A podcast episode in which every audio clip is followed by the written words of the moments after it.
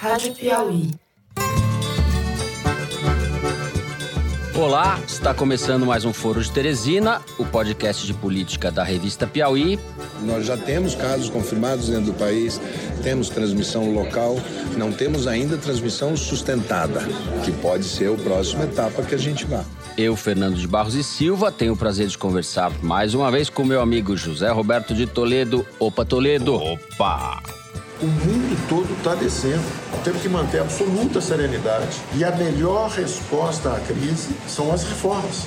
Eu aqui em São Paulo, Toledo no Rio de Janeiro, cuidando do Teresino. No programa de hoje, a gente vai ter a participação de dois repórteres da Piauí. No primeiro bloco, quem conversa com a gente é o Bernardo Esteves, que está no estúdio junto com o Toledo no Rio de Janeiro. Oi, Bernardo. Saudações terrabolistas. Isso aí. Em seguida, a gente chama para a roda a Thaís Bilenque, que está aqui comigo em São Paulo. Oi, Thaís. Oi, gente falando sobre a questão do dia 15 de março agora, que no meu entender é algo voluntário por parte do povo, não é contra o, contra o Congresso, não é contra o Judiciário, é a favor do Brasil.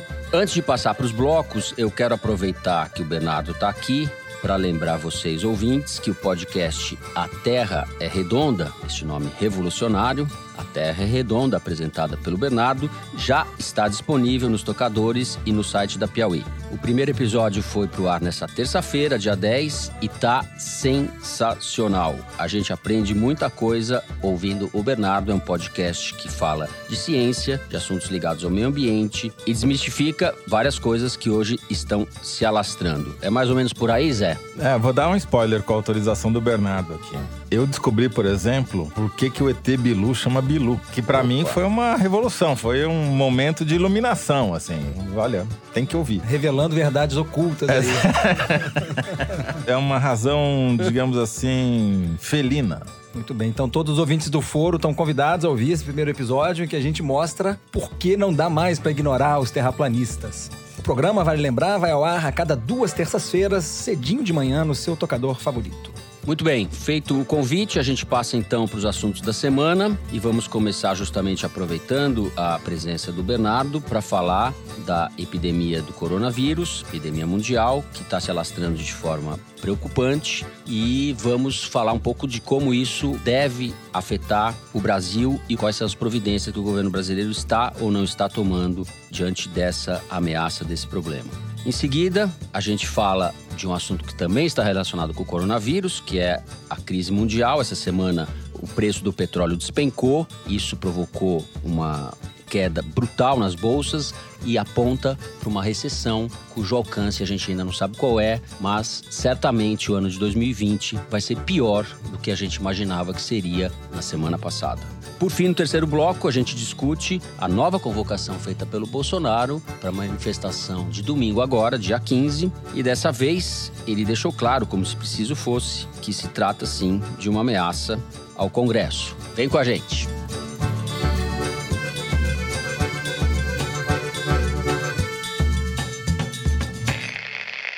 Muito bem. Desde que nós falamos do coronavírus aqui no foro, há um mês, a situação se agravou bastante no mundo inteiro. Nessa quarta-feira, quando a gente grava o programa, são mais de 4 mil mortos e mais de 100 mil casos confirmados da doença. A Itália, que é um dos países que mais está sofrendo hoje com a epidemia, decretou quarentena no país inteiro, ou seja, as pessoas só podem sair de casa por motivos de trabalho ou em emergências. E no Brasil, até agora, Hoje, quando nós gravamos, são 34 casos confirmados e cerca de 900 pessoas com suspeita do vírus.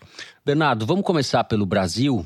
Duas questões. Primeiro, o que a gente deve esperar para as próximas semanas e o que você acha do comportamento do governo, das providências que o Ministério da Saúde vem tomando em relação ao problema e da nossa capacidade do sistema de saúde brasileiro para reagir a esse drama mundial. Então, Fernando, o que a gente deve esperar com quase certeza é um aumento do número de casos. Se a gente for observar o gráfico né, da evolução do número de casos a cada dia, A gente vê que a curva está ficando mais íngreme. O número de estados em que esses casos apareceram está aumentando. Por enquanto, a maioria deles está. Os 34 que estão confirmados hoje, na manhã de quarta, a maior parte deles está no Sudeste, mas já há casos em praticamente todas as outras regiões. A região Norte, por enquanto, é a única que está poupada dos casos desse novo coronavírus. Esse número vai aumentar. É possível que já haja mais casos que ainda não estão confirmados e que não estão no radar das autoridades de saúde. Mas, por enquanto, desses casos, a gente sabe rastrear de onde eles vieram. A maior parte são pessoas que viajaram para outros países e contraíram provavelmente ali esse vírus, ou então que entraram em contato com essas pessoas. A coisa fica mais Certo. preocupante no momento em que a gente não consegue mais rastrear essa transmissão. A coisa meio que Uhum. sai do controle. O Brasil tem feito o que pode para se preparar, mas tudo vai depender da progressão da doença. O risco é que a estrutura hospitalar para acolher os casos mais graves seja um, um gargalo e não está claro nesse momento que ponto isso pode acontecer. O esforço das autoridades é feito no sentido de achatar a curva de transmissão. Quanto mais a gente conseguir retardar, mais as redes de hospitais conseguem se preparar, as autoridades de saúde pública conseguem se armar para fazer frente ao aumento do número de casos. Esse eu acho que tem que ser o grande esforço, né? Evitar que a curva seja muito íngreme e que a gente possa retardar enquanto se prepara. É o seguinte, eu conversei longamente com uma pessoa que está envolvida diretamente nos esforços para a contenção da epidemia, uma médico epidemiologista Aqui no Brasil. aqui no Brasil, com experiência na contenção de outras epidemias que já aconteceram aqui. E ela me passou a impressão de estar extremamente preocupada com a situação por vários motivos. Primeiro, a gente certamente, segundo ela, já tem muito mais casos do que estão sendo divulgados, por uma razão simples. Até terça-feira à noite, o Brasil havia testado menos de mil pessoas contra o vírus. Pra vocês terem uma ideia, isso dá quatro exames para cada milhão de habitantes. A Coreia do Sul, que tem o melhor sistema até agora de detecção, testou Uhum. 2.138 pessoas por milhão de habitantes. Quer dizer, Certo. uma pequena diferença. E a Coreia do Sul, onde o problema já está, é um dos países mais atingidos, Sim. certo? Hoje. Mas não só nos mais atingidos, houve ali transmissão principalmente através das igrejas, mas é um país que resolveu testar a população toda aleatoriamente, quase. Tem uma informação que o Brasil hoje não tem. O governo brasileiro não sabe efetivamente quantas pessoas estão contaminadas no Brasil porque testou pouquíssimas pessoas. O Ministério da Saúde, até a semana passada, só eram testados para o vírus pessoas que estavam sintomáticas e que tinham um histórico de viagem para regiões onde a, a epidemia da doença, há surtos da doença, ou que tivessem tido contato direto com alguém que estava doente. Desde segunda-feira, na prática desde terça, mudou o protocolo e, em tese, Uhum. serão testadas todas as pessoas que chegarem para internação em hospitais com dificuldades de respirar. E isso deve fazer dar um salto muito grande no número de exames. Se até agora a gente testou menos de mil pessoas, a partir de agora a gente vai testar de mil a duas mil por dia. Isso fará com que o número de pessoas infectadas no Brasil ganhe uma escala de progressão geométrica. Esse médico epidemiologista diz que, na verdade, a gente já está na fase 3 da doença, que é quando há transmissão interna, comunitária, ou seja, brasileiros que não viajaram ao exterior, quer dizer, não é mais alimentado de fora, é uma transmissão sustentada dentro do país. Se de fato estivermos na fase 3, como tudo indica, significa o seguinte na prática: os médicos brasileiros estão trabalhando com base em estatísticas chinesas de que a taxa de transmissão desse vírus está entre 2 e 3, ou seja, um contaminado contamina mais duas ou três pessoas. Vamos dizer que é 2,5. Então, um no dia zero tem uma pessoa contaminada, no dia 1 um, tem duas e meia, no dia 2, 5, no dia 3, 10, no dia 4, 20, no dia 5, 40, no dia 6, 80, no dia 7, 160, PG. até que chegar ao final de duas semanas em 20 mil contaminados. O problema, como o Bernardo bem disse, é a velocidade do espalhamento, da contaminação. Todo o esforço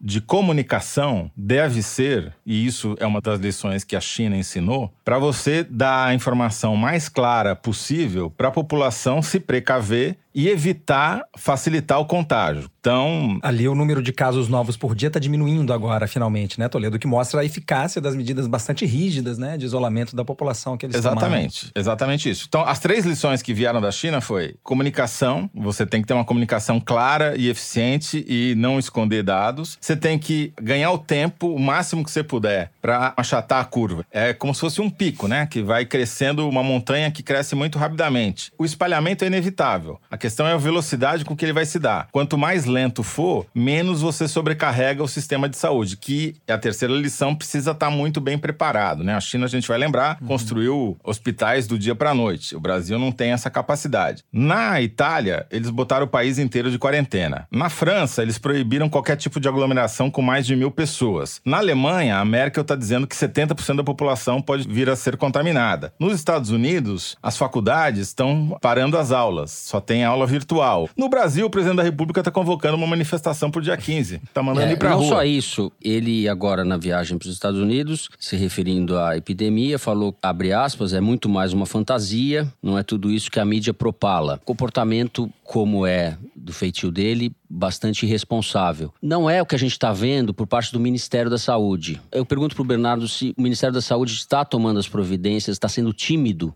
ou você acha que está se conduzindo bem? Porque não tem nenhuma medida, por exemplo, como essas que o Toledo falou, de cancelar eventos, evitar ao máximo as aglomerações, alterar o cotidiano das pessoas e fazer com que elas fiquem o máximo do tempo possível em casa, sem contato com outras pessoas. Uhum. Isso não há no Brasil uma política pública. Sim. É, de fato, Fernando, a atuação do Ministério da Saúde não espelha as declarações irresponsáveis do presidente, né? Que, de alguma forma, reproduzem um padrão que a gente observou antes com o Donald Trump, em quem o certo. Bolsonaro costuma se espelhar. O Trump, antes do Bolsonaro, minimizou a importância desse vírus e a gente deve ficar de olho. Nos Estados Unidos, o número de casos chegou a mil no começo dessa semana, né? Passou de mil. E eu acho que a gente deve ficar de olho no Trump, porque provavelmente o comportamento do Bolsonaro vai seguir o padrão que a gente observar no presidente americano. Essa médica epidemiologista estava dizendo que o problema no Brasil é a falta de recursos. O Sistema Único de Saúde, o SUS, ele vive uma crise financeira permanente. E ele é um sistema descentralizado. Embora as orientações venham dos governos federal e estaduais, quem opera o sistema de fato são as prefeituras. Então, o que a gente pode esperar quando a epidemia se espalhar, e é inevitável que se espalhe, é que vai haver graus de resposta muito diferentes de um município para o outro. Além disso, se a propagação da doença for rápida a gente vai ter um acúmulo de demandas na rede pública de saúde. Nós estamos terminando para publicar uma reportagem no site da Piauí mostrando que, segundo o SUS, o Brasil tem cerca de 60 mil respiradores. Respiradores são a última arma da medicina para enfrentar essa doença. O que, que acontece com o paciente grave do coronavírus? Ele começa a ter uma infiltração nos dois pulmões do vírus, né? Ele vai ocupando áreas crescentes do pulmão e a pessoa vai perdendo capacidade respiratória. Nos casos graves, você precisa de um respirador. E o Brasil, segundo o SUS, tem cerca de 60 mil respiradores, que não é pouco. Mas numa situação de crise, pode vir a ser. Se todo mundo precisar do respirador ao mesmo tempo, vai faltar respirador. E resta ver também, Fernando, como é que vai acontecer no Brasil se se impuser uma medida como a que a Itália tomou agora, que é de colocar um país inteiro em quarentena. Se a gente tiver que isolar uma cidade como São Paulo, será que a gente consegue?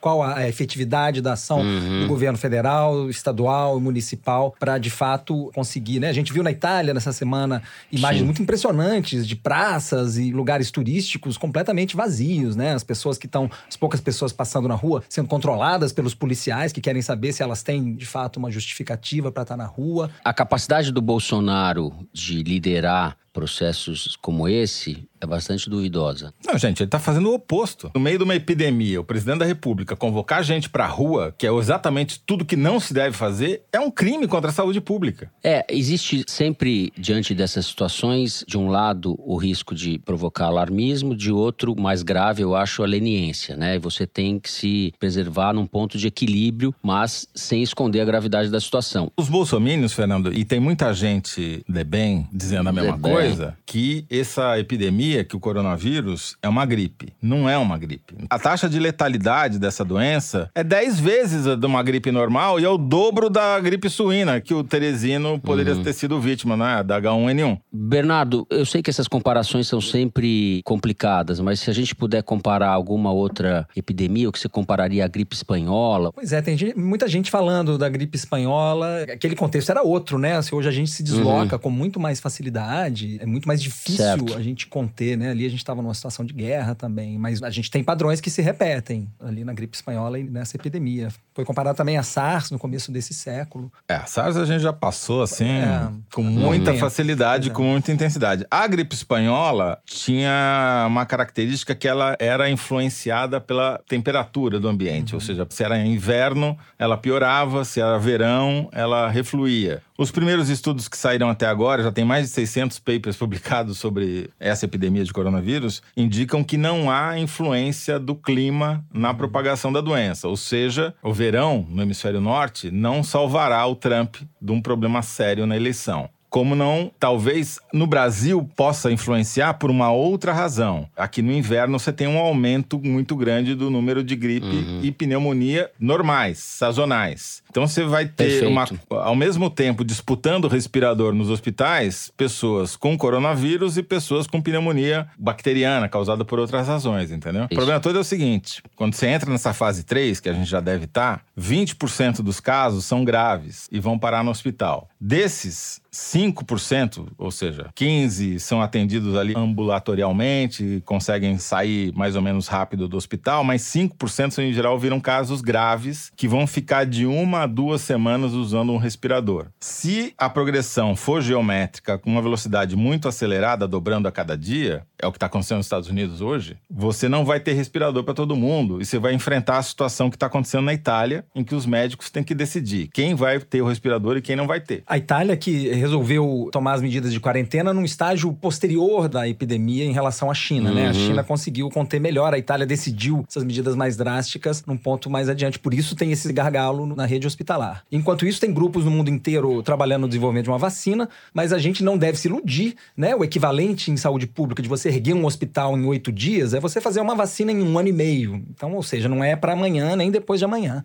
Toledo falou na semana passada, e acho que foi a primeira pessoa, pelo menos que eu ouvi, falar que a única coisa que poderia conter a vitória do Trump seria eventuais efeitos do coronavírus. Então tem a mãe de Ná e o pai Toledo, que na semana passada cravou essa. Já que você me deu esse crédito todo, essa Opa, moral, vou aproveitar, vou Toledo. explorar, tá? Essa epidemia de coronavírus vai influenciar na eleição municipal no Brasil. Porque como a resposta vai variar de acordo com a eficiência de cada prefeito, de cada prefeitura, isso vai ser levado em conta certamente pelo eleitor na hora de votar em outubro. Muito bem, com isso a gente encerra o primeiro bloco. Nós vamos colocar agora o Bernardo em quarentena. Vamos chamar para conversa a Thaís Bilenque. Bom, vamos falar no segundo bloco sobre a eclosão da crise mundial que mudou de patamar. A gente já volta.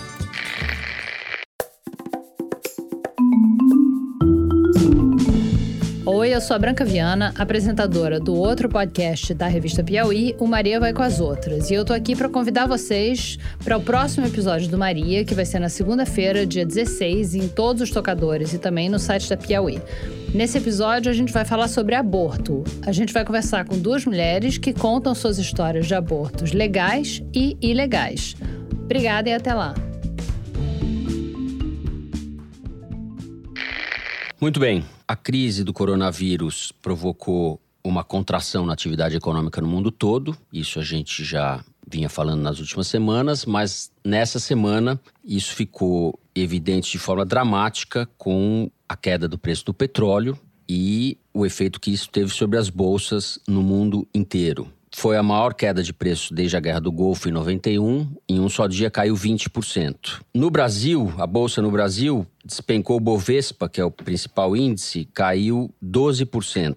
Foi a maior queda diária desde 98. A Petrobras perdeu na segunda-feira 91 bilhões em valor de mercado. Ou seja, uma situação bastante alarmante. Tem muita coisa para falar sobre isso, Zé. Não sei se você quer começar pela reação do governo brasileiro às providências que o Paulo Guedes está ou não está tomando. Ele está dobrando a aposta nas reformas, como se esse fosse o caminho para combater a recessão mundial que vem aí. Em vários países vai ter recessão de fato, e onde não vai ter recessão, as expectativas de crescimento já foram bastante reduzidas. Ou seja, 2020 vai ser um ano muito difícil para a economia mundial. Então, eu vou dar um passo atrás, Fernanda, porque como tudo está ligado e o presidente da República acha que a epidemia de coronavírus é uma fantasia, é importante mostrar por que que quem está vestindo fantasia, no caso de Halloween ou de sei lá o quê, é o nosso presidente, né? Então vamos lá. O que, que aconteceu com a economia? Você teve primeiro uma crise de oferta provocada pela China, ou seja, as fábricas, as linhas de produção chinesas pararam e todos os componentes, por exemplo, de autopeças para fabricação de carros foram interrompidas. Todas as linhas de produção que fabricam componentes eletrônicos para fabricar iPhone, por exemplo, foram interrompidas. Isso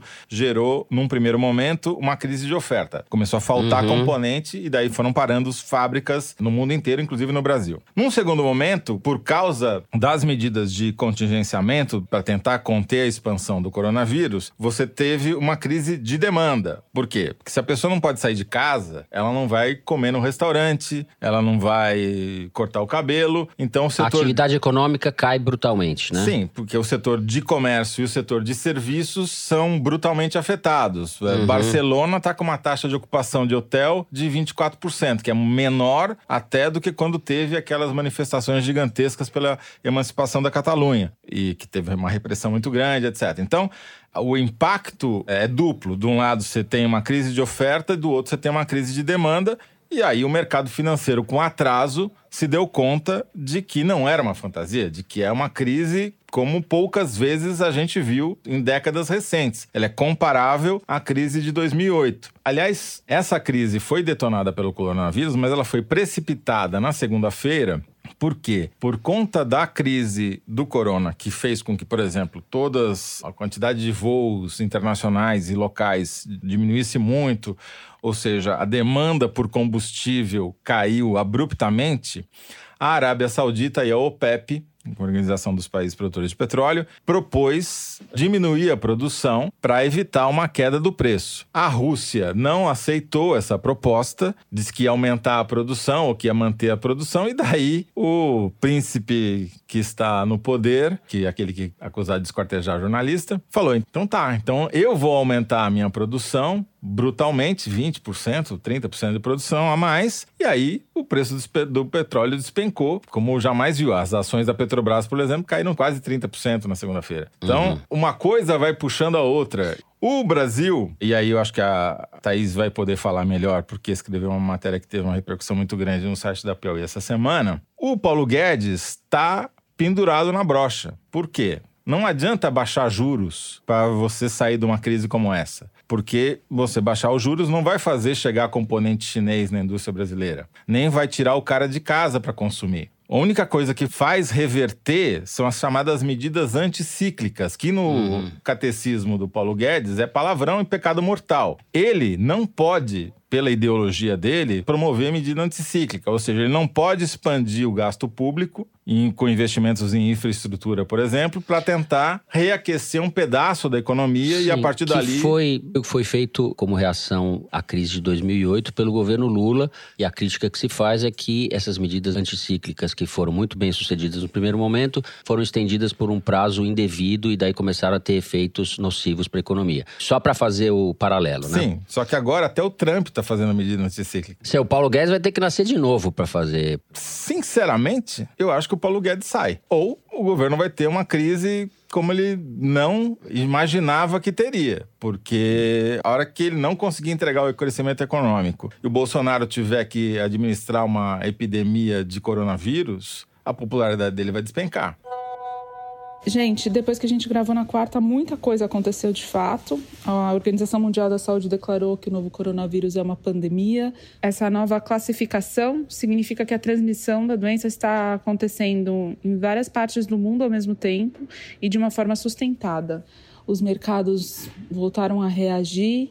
A Bolsa Brasileira já teve que interromper as negociações duas vezes nessa quinta por conta é, das quedas abruptas e já acumula um tombo de mais de 15%. O dólar chegou a R$ reais, mas já caiu um pouco.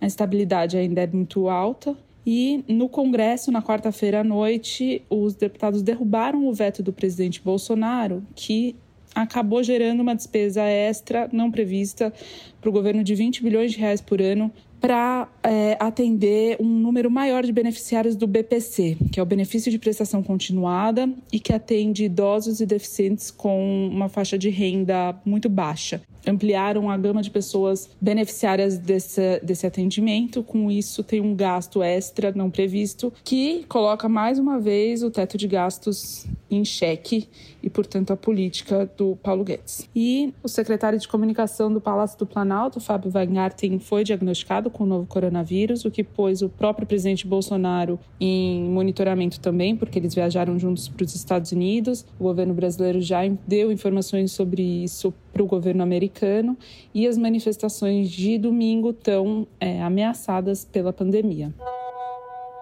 E o Ministério da Economia acabou de informar que revisou para baixo o crescimento econômico de 2,4% para 2,1%, também por causa, especialmente por causa dessa questão do coronavírus, quer dizer, uhum. O mesmo Paulo Guedes, que na segunda-feira falou que estava absolutamente tranquilo, que a equipe estava serena e que não tinha nenhuma medida emergencial para ser tomada, agora já está admitindo que tem impacto sim. E o que ele fez de concreto desde então foi mandar um ofício para os presidentes da Câmara e do Senado, como o Fernando falou, dobrando a aposta de que é necessário acelerar as reformas, né? acelerar né? As Votar reformas as reformas e tocar a pauta, a agenda do Ministério da Economia. Mas ele mandou um ofício e não mandou as reformas reformas. Então, a reforma tributária, até hoje, não tem consenso em qual vai ser votada. A reforma administrativa, cada semana, adia mais uma semana e nunca chegou. A PEC emergencial, que é uma outra medida que, no Congresso, é uma medida que, por exemplo, permitiria o governo a reduzir a jornada de trabalho de servidor público e, com isso, reduzir também seus salários, portanto, controlaria os gastos públicos. É uma reforma que tem uma em andamento no Senado, que o governo apoia, mas que a Câmara não. Quer dizer, não tem consenso nem nas próprias reformas. E é exatamente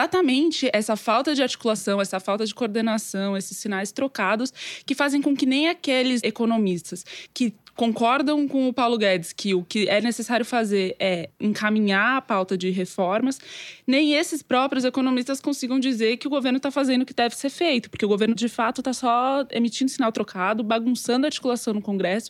A gente sabe o que está acontecendo, por exemplo, com o orçamento impositivo, e isso é só um exemplo dessa desarticulação as reformas não têm como, per se, a não ser do ponto de vista psicológico, produzir Sim. qualquer efeito para a retomada da economia. A reforma administrativa, que é a que está na bica para ser enviada, ela racha o governo no meio. Militares de um lado, Paulo Guedes do outro. Eles querem coisas diametralmente opostas. Por isso que não sai, por isso que eles não mandam. Porque eles não sabem. Eles não conseguem ter um consenso interno. Exatamente. Tem uma situação que o avião está caindo e você fala para o passageiro que ele não deve fumar porque ele pode pegar câncer daqui a 10 anos. É mais ou menos essa, mais ou é, menos essa, exatamente essa, essa metáfora. O debate que se instalou, esse debate já estava acontecendo, bem da verdade, mas é porque com a crise mundial, a desaceleração econômica mundial, ele se tornou urgente. Parte dos economistas acreditam que é isso que eu estava falando agora, é necessário investir nessa agenda de reformas, embora ela só tenha resultado mesmo a médio e longo prazo, mas é isso que reorganizaria as contas públicas e faria com que o Brasil tivesse um pouco mais amortecido para quando vem solavancos como esses. Só que outra parte importante de economistas defende, na verdade, que a única solução para a economia não entrar em recessão já nesse ano é aumentar o investimento público, que vem caindo muito justamente por causa da lenta recuperação da economia brasileira e que é muito importante para gerar emprego, movimentar aumentar o consumo das famílias que está deprimido e outros setores da economia, porque quando você investe numa estrada ou na construção civil, por exemplo, você está movimentando muitos setores ao mesmo tempo, uma cadeia de setores que podem fazer o dinheiro circular. E aquilo que foi dito quando o governo Temer aprovou o teto de gastos, ou seja, colocou na Constituição que tem um limite para o gasto público e alguns economistas poucos, que pelo menos os poucos entrevistados disseram que era uma loucura, porque numa situação de crise o governo ia perder os instrumentos necessários para sair da crise, está uhum. acontecendo. É, e aí Sim. alguns economistas, inclusive alguns de quem não se esperava isso, começaram a defender o fim do teto de gastos. Ele foi aprovado em 2016, entrou em vigor em 2017, tem projeções como a do IFE, que é o Instituto de Finanças Independente do Senado, dizendo que com o teto de gastos, no ano que vem, a máquina pública já vai estar tá paralisada. O teto de gastos, em resumo, ele determina que o governo não pode gastar mais do que gastou no ano anterior, atualizado pela inflação. Uhum. Então, em termos reais, o governo não pode aumentar nenhum tipo de investimento. Só que como o orçamento já é completamente engessado, a margem de manobra é cada vez menor e a máquina pública custa cada vez mais caro. Então você começa a ficar completamente sem nenhum tipo de investimento e é isso que esses muitos economistas dizem que é a única solução de curto prazo para uma recessão à vista. Por exemplo, a Mônica De Bolle, que é uma pesquisadora que trabalha nos Estados Unidos, defendeu para gente nessa reportagem e também tem falado muito sobre a necessidade de acabar com o teto de gastos. Outros economistas, por exemplo, a Laura Carvalho da USP, que tem uma visão mais heterodoxa, né, mais de esquerda da economia, também defende essa medida e ela diz o seguinte, que é necessário que você, se não acabar com o teto de gastos imediatamente, pelo menos dê um tratamento especial para a questão dos investimentos públicos. Porque se você não fizer isso, a economia vai ficar cada vez mais refém uhum. é, dela é, mesma. Eu li um comentário no Twitter esses dias, pena que eu não vou saber quem fez. Como o governo só fala em reforma, reforma, reforma, reforma, é a única palavra que cabe na cartilha do Paulo Guedes fala pro governo fazer a reforma do teto de gastos. Quem sabe daí em placa.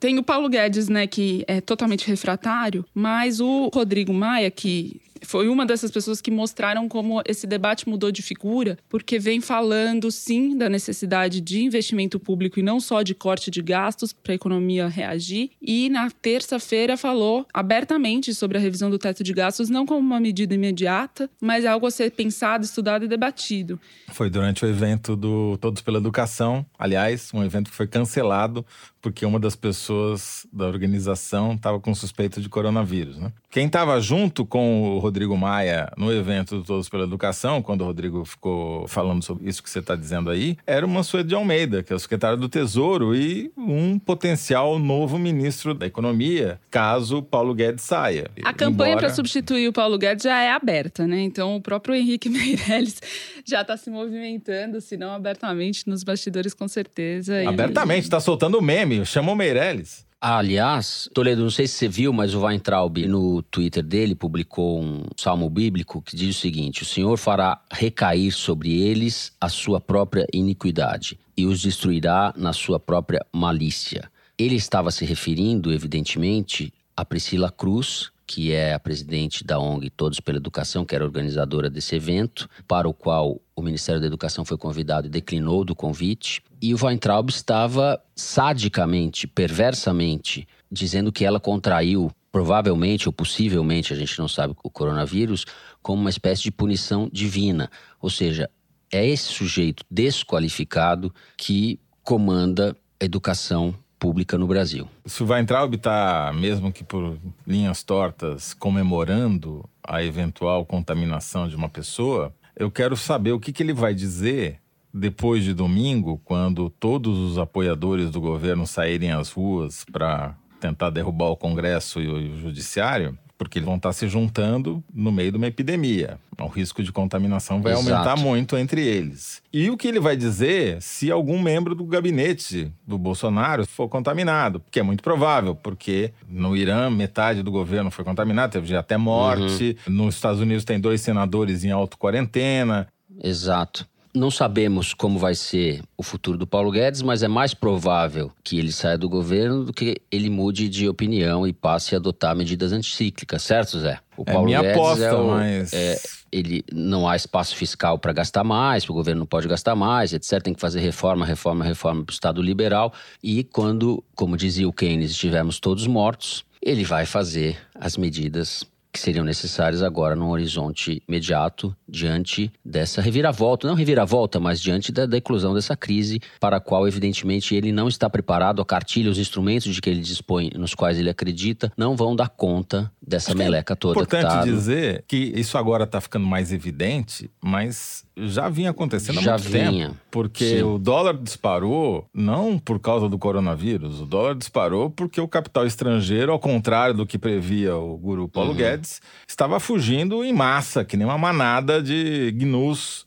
pelas pradarias atravessando o Atlântico, porque foi isso que fez o, a cotação do real despencar, né? Por quê? Porque não havia confiança na economia brasileira de que era um porto seguro para investimento, com a situação piorando no cenário internacional. Quer dizer, o Paulo Guedes, ele montou toda uma estratégia de crescimento baseada em psicologia, achar que a confiança do investidor ia fazer a coisa mudar. Confiança não veio, o investidor está desconfiado em relação ao Brasil, em relação a todo o terceiro mundo. E aí? E agora? Isso que a gente nem falou do PIB de 1,1 que não tem nada a ver com o coronavírus, o PIB do ano passado, que ficou muito aquém das expectativas.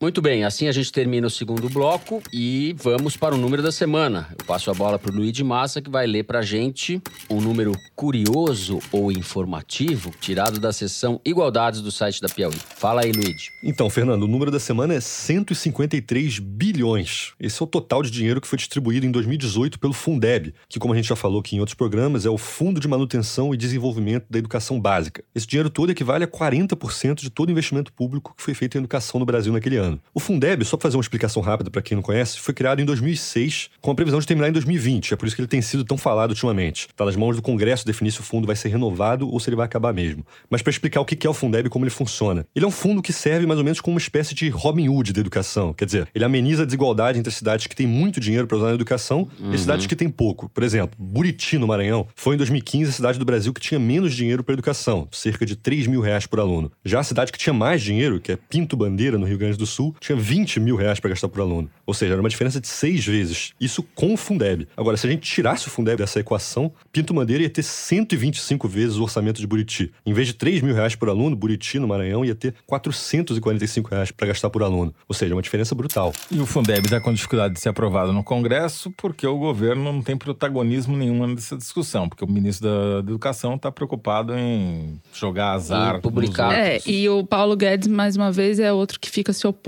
a. Porque o que os deputados e senadores querem é aumentar o repasse da União para o Fundeb e o governo é contra, mas também não tem uma contraproposta. O impasse está instalado. Só que ele vence no fim do ano. Exatamente. Ou seja, é uma questão estrutural para o futuro da educação brasileira. O governo está alheio a essa discussão e é o Fundeb claramente é um instrumento civilizador, né, que faz com que o país seja um país. Você equilibra um pouco as disparidades, é um mecanismo de equilíbrio, de distribuição de recursos para que a educação funcione no país inteiro. Muito bem, vamos agora para o terceiro bloco, falar das novas investidas de Bolsonaro contra a democracia. É disso que se trata. Vem com a gente. Muito bem, o presidente Bolsonaro, que passou os últimos dias nos Estados Unidos, aliás, foi a quarta vez que ele foi aos Estados Unidos. O Trump não veio nenhuma ao Brasil, que diz algo sobre a natureza das relações entre os dois países. De lá, ele voltou a convocar as pessoas para a manifestação marcada para o dia 15, agora para esse domingo, de apoio à sua figura, mas fundamentalmente na prática contra o Congresso Nacional e contra o Supremo Tribunal Federal. Bolsonaro disse lá que se o Congresso abrir mão de controlar o orçamento da União, uma parte dele, os atos vão ser esvaziados, ou seja, ele transferiu a responsabilidade para uma espécie de chantagem para os presidentes da Câmara e do Senado. Além disso, em outro momento, ele colocou em dúvida a credibilidade do sistema eleitoral brasileiro. Ele disse que ganhou a eleição para a qual ele foi eleito, mas ele teria ganho no primeiro turno.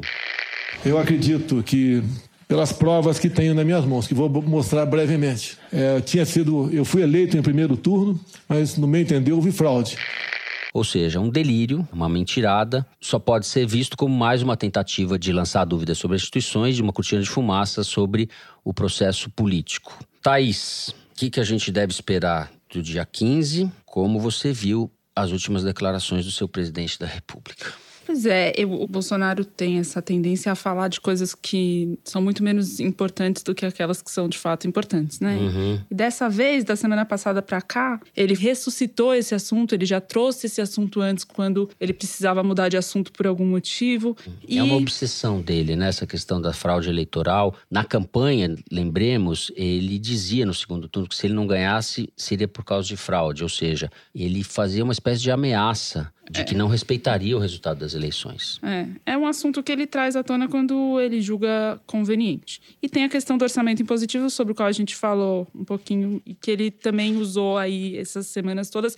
Tudo isso para agitar as redes, convocar e deixar as pessoas mobilizadas para as manifestações de domingo. O que está acontecendo é que, enquanto deputados leais a ele, não obedecem cegamente a essas instruções. Então, Bolsonaro fala que teve fraude, e aí todo mundo começa a dizer que teve fraude, sobe hashtag, esse é o assunto e tal, uma coisa extemporânea. O que está acontecendo do outro lado do balcão é figuras políticas importantes, como Rodrigo Maia, o presidente do Senado, Davi Alcolumbre, ou o presidente do Supremo Tribunal Federal, Dias Toffoli. Nesse caso agora foi a presidente do Tribunal Superior Eleitoral, a Rosa Weber, Rosa Weber. porque foi sobre as urnas, né, sobre a eleição que ele falou. Eles estão com uma estratégia de, na verdade, não responder à altura, que era uma coisa que eles já vinham testando nas últimas semanas, que nessa semana ficou até um pouco, na minha opinião, mais fácil, porque os factóides criados pelo Bolsonaro não suscitaram tanta indignação assim. E o que eles dizem é que, como a turma do Bolsonaro precisa sempre ter um inimigo para combater, uma guerra para sustentar, se você deixa eles falando sozinhos, eles ficam parecendo crianças birrentas, muito menos do que se você entrar na briga de igual igual e tal. Bom, Acontece que essa situação vai se prolongando e aí, com a manifestação, a expectativa que, como tem coronavírus, a Carla Zambelli, que é uma das deputadas mais obedientes, digamos assim, ao bolsonarismo, ela já publicou no site dela orientações sobre como não se contaminar durante a manifestação. A expectativa do pessoal do Rodrigo Maia e tal é que essas. Não só do pessoal do Rodrigo Maia, mas de que baixou um pouco a temperatura das manifestações. Talvez porque também falte um pouco de pauta. Tem a questão do orçamento impositivo, que. Ninguém entende. Nem eles Entendo. mesmos, né? Porque o Bolsonaro faz acordo e aí depois ele diz que não fez. O que tá acontecendo é o seguinte: deixa eu começar do começo. Eles tinham feito um acordo para dividir 30 bilhões do orçamento que estariam suscetíveis ao manejo, né? São, é um dinheiro que não está engessado. E esse acordo primeiro previa que 20 bilhões ficariam com o Congresso, 11 bilhões mais ou menos, ficariam com o Executivo. Aí esse acordo teve que ser mudado de última hora, ficou 15 e 15 bilhões. Aí, estava na iminência da votação dos vetos do Bolsonaro. E aí, a negociação que foi feita entre a cúpula do Congresso e o governo era que o Congresso ia manter esses vetos, portanto, ia derrubar esse acordo temporariamente, sob a condição de que o governo mandaria projetos de lei para o Congresso votar redistribuindo esses 30 bilhões em emendas. Esses projetos chegaram ao Congresso, chegaram um pouco tarde, eles foram adiando, adiaram na terça-feira, mas o fato é que o governo está estudando retirar esses projetos e desfazer de novo um acordo que eles já tinham desfeito na semana anterior. E aí, se isso acontecer de fato, não vão ter sido só palavras do Bolsonaro provocando Rodrigo Maia, provocando o Congresso ou de outros deputados provocando seus pares, mas aí sim terá sido uma quebra de um acordo e o Congresso só manteve os vetos mediante esse acerto. E aí as previsões disso também são um pouco mais difíceis de fazer, porque é uma situação diferente da situação que a gente vem vivendo até agora. Toledo.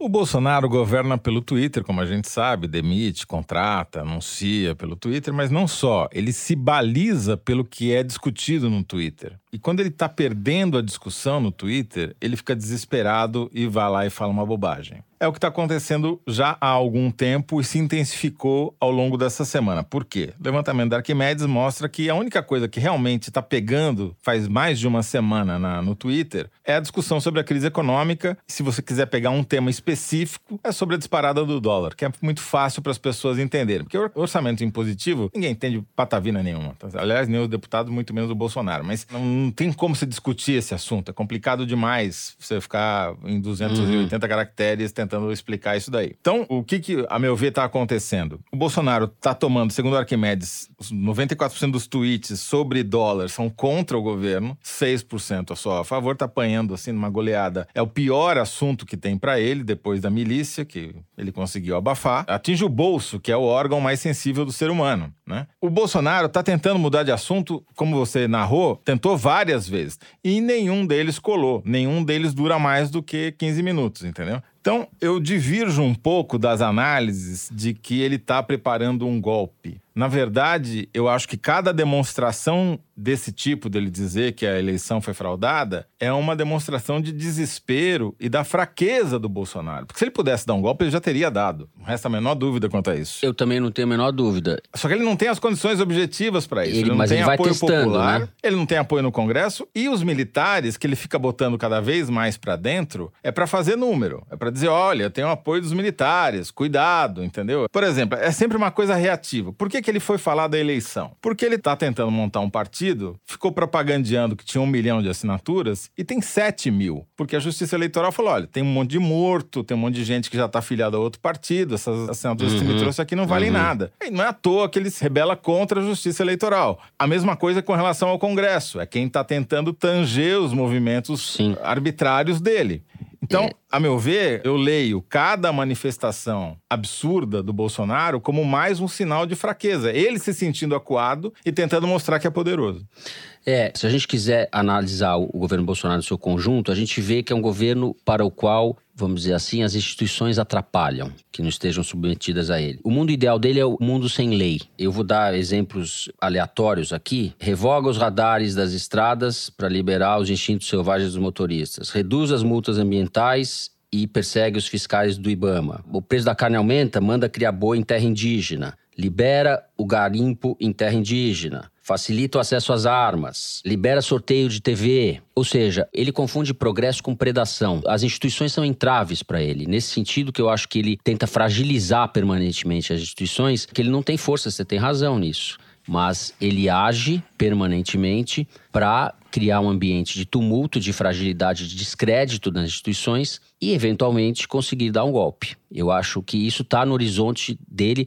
Eles têm o DNA golpista, né? Sim, a meu ver, Fernando, ele age como um gigolô das instituições. Ele uhum. se serve da democracia. Mas não significa que ele esteja conseguindo preparar um golpe. É que nem aquela recomendação que você recebe quando você vai andar por um parque na América do Norte. Se você se deparar com um urso, o que, que você faz? Não corra. Faça gestos para parecer que você é maior do que você é. Quem sabe ele se intimida. É o Bolsonaro. Deixa eu só fazer um reparo no que eu falei. Quando eu falei que os políticos vários, né, uhum. passaram a adotar o silêncio, mais correto seria dizer adotar o silêncio ou adotar a moderação. Então, no caso do TSE, nessa semana, a Rosa Weber se pronunciou, o Barroso, que é o próximo presidente, Luiz Roberto Barroso também falaram, mas sem citar o Bolsonaro, nessa tentativa, né, de não fazer esse urso virar um urso de não verdade. Não legitima, né? Eles não legitimaram a discussão e ele ficou falando sozinho. É isso. É, mas isso também pode ser visto como uma,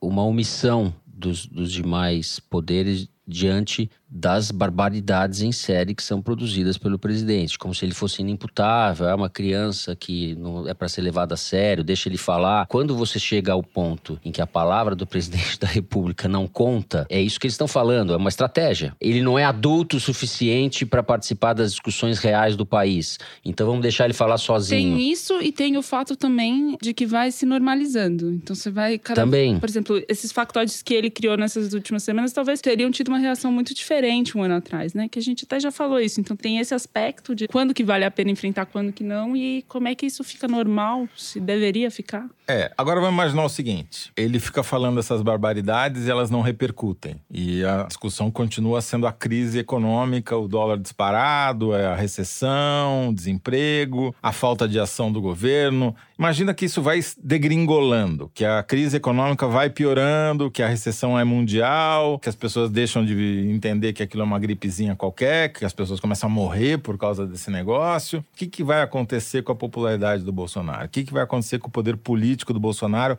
até para mobilizar essa massa que ele usa para tentar chantagear os outros poderes? Vai diminuir e ele, em diminuindo, se já está caracterizado o crime de responsabilidade, como a gente falou no programa passado, qual vai ser o próximo passo? É, eu acho que ainda nós estamos distantes da abertura de um processo de impeachment. Existem já é, elementos para, do ponto de vista legal, abrir esse processo de impeachment. Ele quebrou o decoro mais de uma vez, ele está afrontando os outros poderes, ou seja, existem crimes cometidos pelo presidente da República. Não existe ambiente político para fazer uma coisa dessa, porque a economia ainda, apesar de todos os sinais muito preocupantes, a maior parte dos empresários ainda está com o Paulo Guedes. Apesar da deterioração da situação, tudo indica que as receitas é, que vão ser adotadas pelo governo não vão atenuar nem muito menos resolver a crise em que a gente está se metendo. Para complicar um pouco o quadro, a gente tem que levar em conta que as forças que estão em torno do Bolsonaro,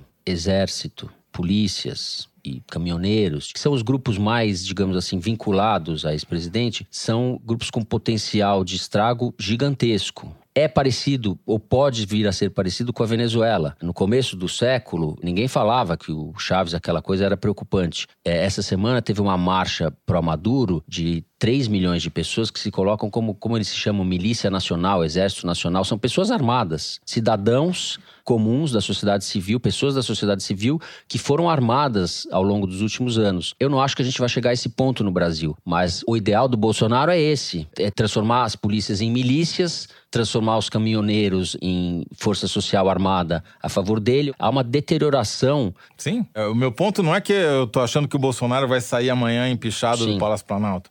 Eu tô achando que a tensão política pode aumentar muito e de repente. Sim. Mas não necessariamente porque ele está preparando um golpe, mas porque alguém pode É. eventualmente achar que ele está fraco o suficiente para tentar tirá-lo de lá. É mais uma vez, mais um elemento disso que eu chamei de mundo sem lei. É um mundo em que as instituições atrapalham. A gente precisa tirar esses entraves da civilização para a gente fazer nossa barbárie daí bem legal. Não é isso? Bom, com isso a gente vai encerrando o terceiro bloco do programa e chamamos o Bernardo para o momento Kinder Ovo.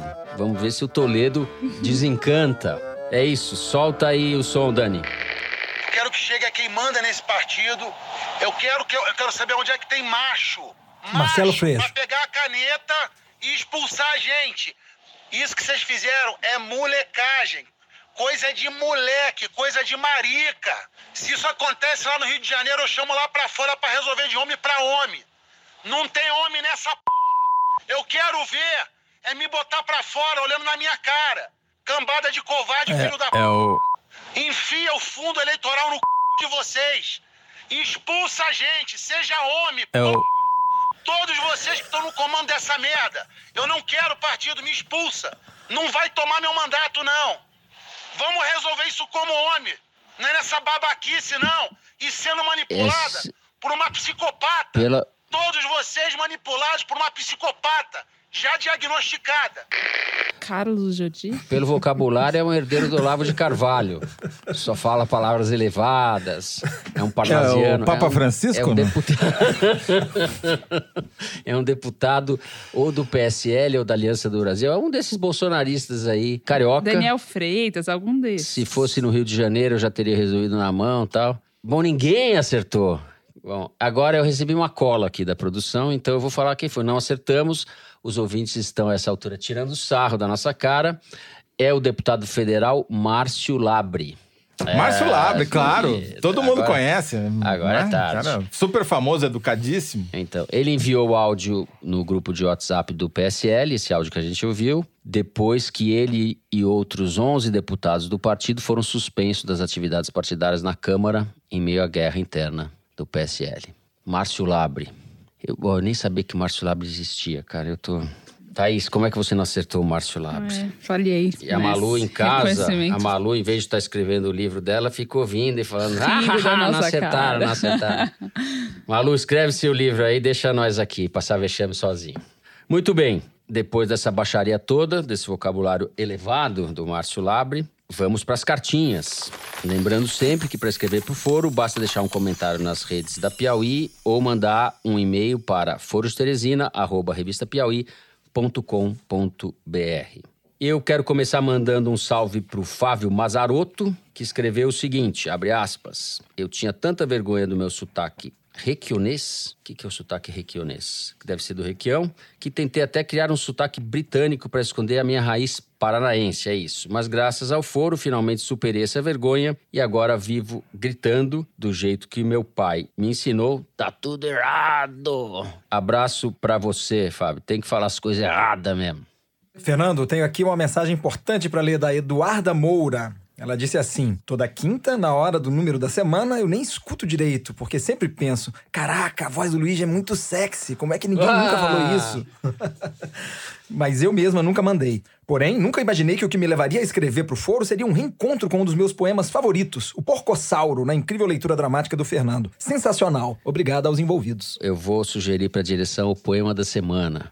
E ela falou da voz do Luigi que ela não conhece o bigodinho do Luigi. Eduarda, você não conhece o bigodinho do Luigi. É, já tem outra aqui, a Brownie. Ela falou o seguinte: Tô acostumada a ouvir o foro de Teresina na velocidade 1.5. Coloquei agora na velocidade normal e parece que os apresentadores estão muito chapados. Eu acho um absurdo essa fala da ouvinte. Pô, ela já descobriu a gente aqui. A gente fuma sete baseados antes de começar a gravar. Você não sabia? Já descobriram.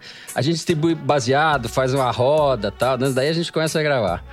O Toledo, então, é o rei do baseado. Eu? Toledo, tem uma mensagem aqui que acho que você vai gostar. Vejam só. O Rodolfo de Souza, que é professor da Universidade Tecnológica Federal do Paraná, outra carta do Paraná, escreveu assim do Twitter: Fui fazer a chamada em uma das turmas para as quais eu dou aula e descobri que tem nessa turma um tal de José Roberto de Toledo Júnior. Eu levei um susto quando vi. Seria ele um justiceiro do Java Porcos no Paraná? Explica isso daí, Toledo. Ó, devo dizer que eu não deixarei o legado da minha miséria para ninguém. Portanto, esse Júnior aí não é da minha lavra. Ai, ai. Não tive filhos, não deixei ninguém o legado da nossa miséria. Brás Cubas. Então, antes de terminar, eu só queria mandar um abraço para o Cláudio Couto, professor da Fundação Getúlio Vargas de São Paulo, e para a Rita Lizauskas, jornalista do Estadão, minha ex-colega de Rede TV, que pediram para a gente mandasse um salve para eles. Aliás, a Rita, que acertou a voz do Crivella em dois segundos no último programa. Fica aí o um salve para o Cláudio Couto, para Rita Lizauskas e para o Pedro Dória, que falou aqui no Twitter. O Foro de Teresina é de longe um dos melhores podcasts brasileiros. Muito bem. Abraços a salve, todos. salve. Bom, muito bem. Está encerrado então o programa dessa semana. O Foro de Teresina é uma produção da Rádio Novelo para a revista Piauí, com a coordenação geral da Paula Scarpim. O nosso diretor é o Luiz de Maza, as nossas produtoras são a Mari Faria e a Yasmin Santos. O apoio de produção em São Paulo é do Vitor Hugo Brandalize e da Clara Hellstap. A Júlia Sena grava o vídeo do Foro Privilegiado, o teaser que a gente publica nas redes sociais da Piauí e no YouTube. A edição do programa é da Evelyn Argenta, da Cláudia Holanda e do Tiago Picado. A nossa coordenação digital é feita pela Kelly Moraes. O Foro de Teresina é gravado no Estúdio Rastro, no Rio de Janeiro, com o Dani Di, e no Estúdio Ramping Anonimato, em São Paulo, com o Rafael Prego. Eu, Fernando de Barros e Silva, me despeço dos meus amigos, José Roberto de Toledo. Tchau, Toledo. Tchau. Bernardo Esteves. Tchau, Bernardo. Um abraço a todos, espero vocês no A Terra é Redonda. É isso daí. E Thaís Bilenque. Tchau, tchau, gente. É isso, até a semana que vem.